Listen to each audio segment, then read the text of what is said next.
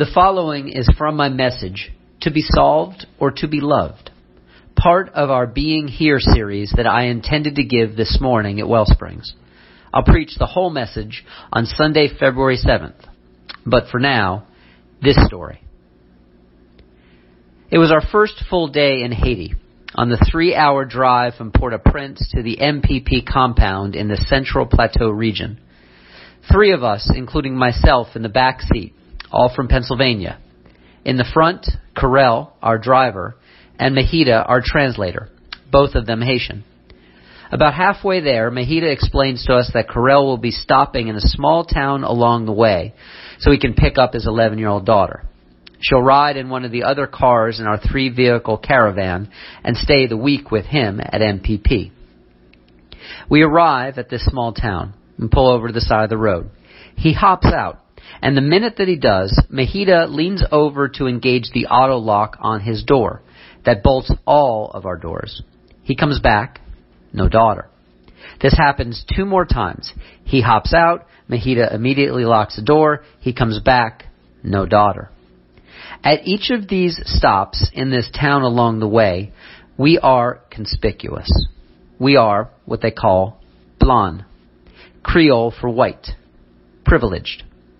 A caravan being driven around, stopping by the side of the road in a nice small SUV, luxurious by the standards of what I can see are other Haitian cars. This town, like all the other ones that we pass through, is impoverished extensive poverty like I have never witnessed up close. Haitians walk by our car. Some wave, especially the kids. Most people just pass us by. But that door locking. Is Mahida doing this to assuage our perceived worry, maybe even our paranoia that this group of us, white, wealthy foreigners, are at risk? But even our co-leaders for this trip, who have been in Haiti numerous times tell us to be aware that we, American blans with money, could be targets. The hotel we stayed at the first night was hidden behind a 15 foot high solid steel gate that is attended at all hours by armed guards. At the third pullover to the side of the road, I see two young Haitian men stop on the other side, looking at us. I'm looking at them. Like many young men worldwide, their faces wear a mask of toughness, staring us down, holding their gaze, staring me down. Are we a target? Maybe we're the threat here, these visitors in a place not our home.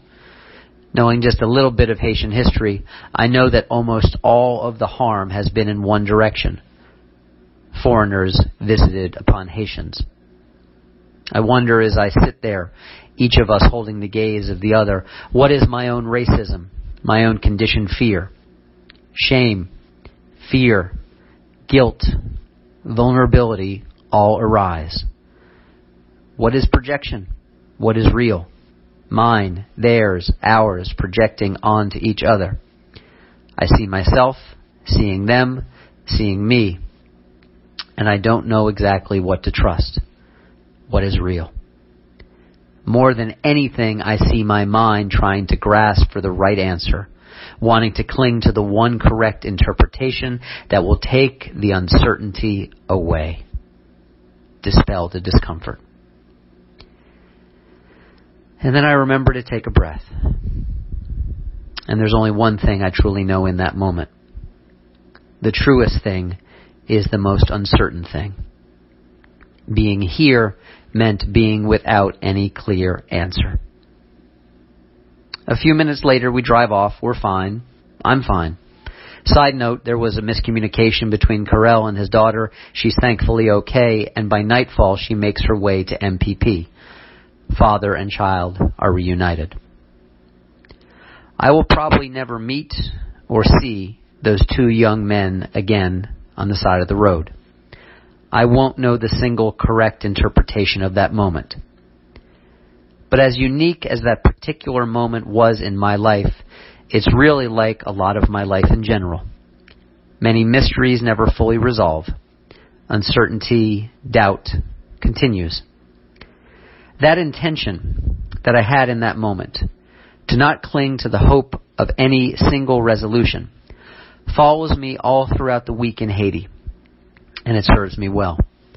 Keeps me curious, aware, and open when I want to close down and close off, cling to a particular story that can't possibly capture what is actually happening. Keeping open, curious, and aware, regardless of circumstance.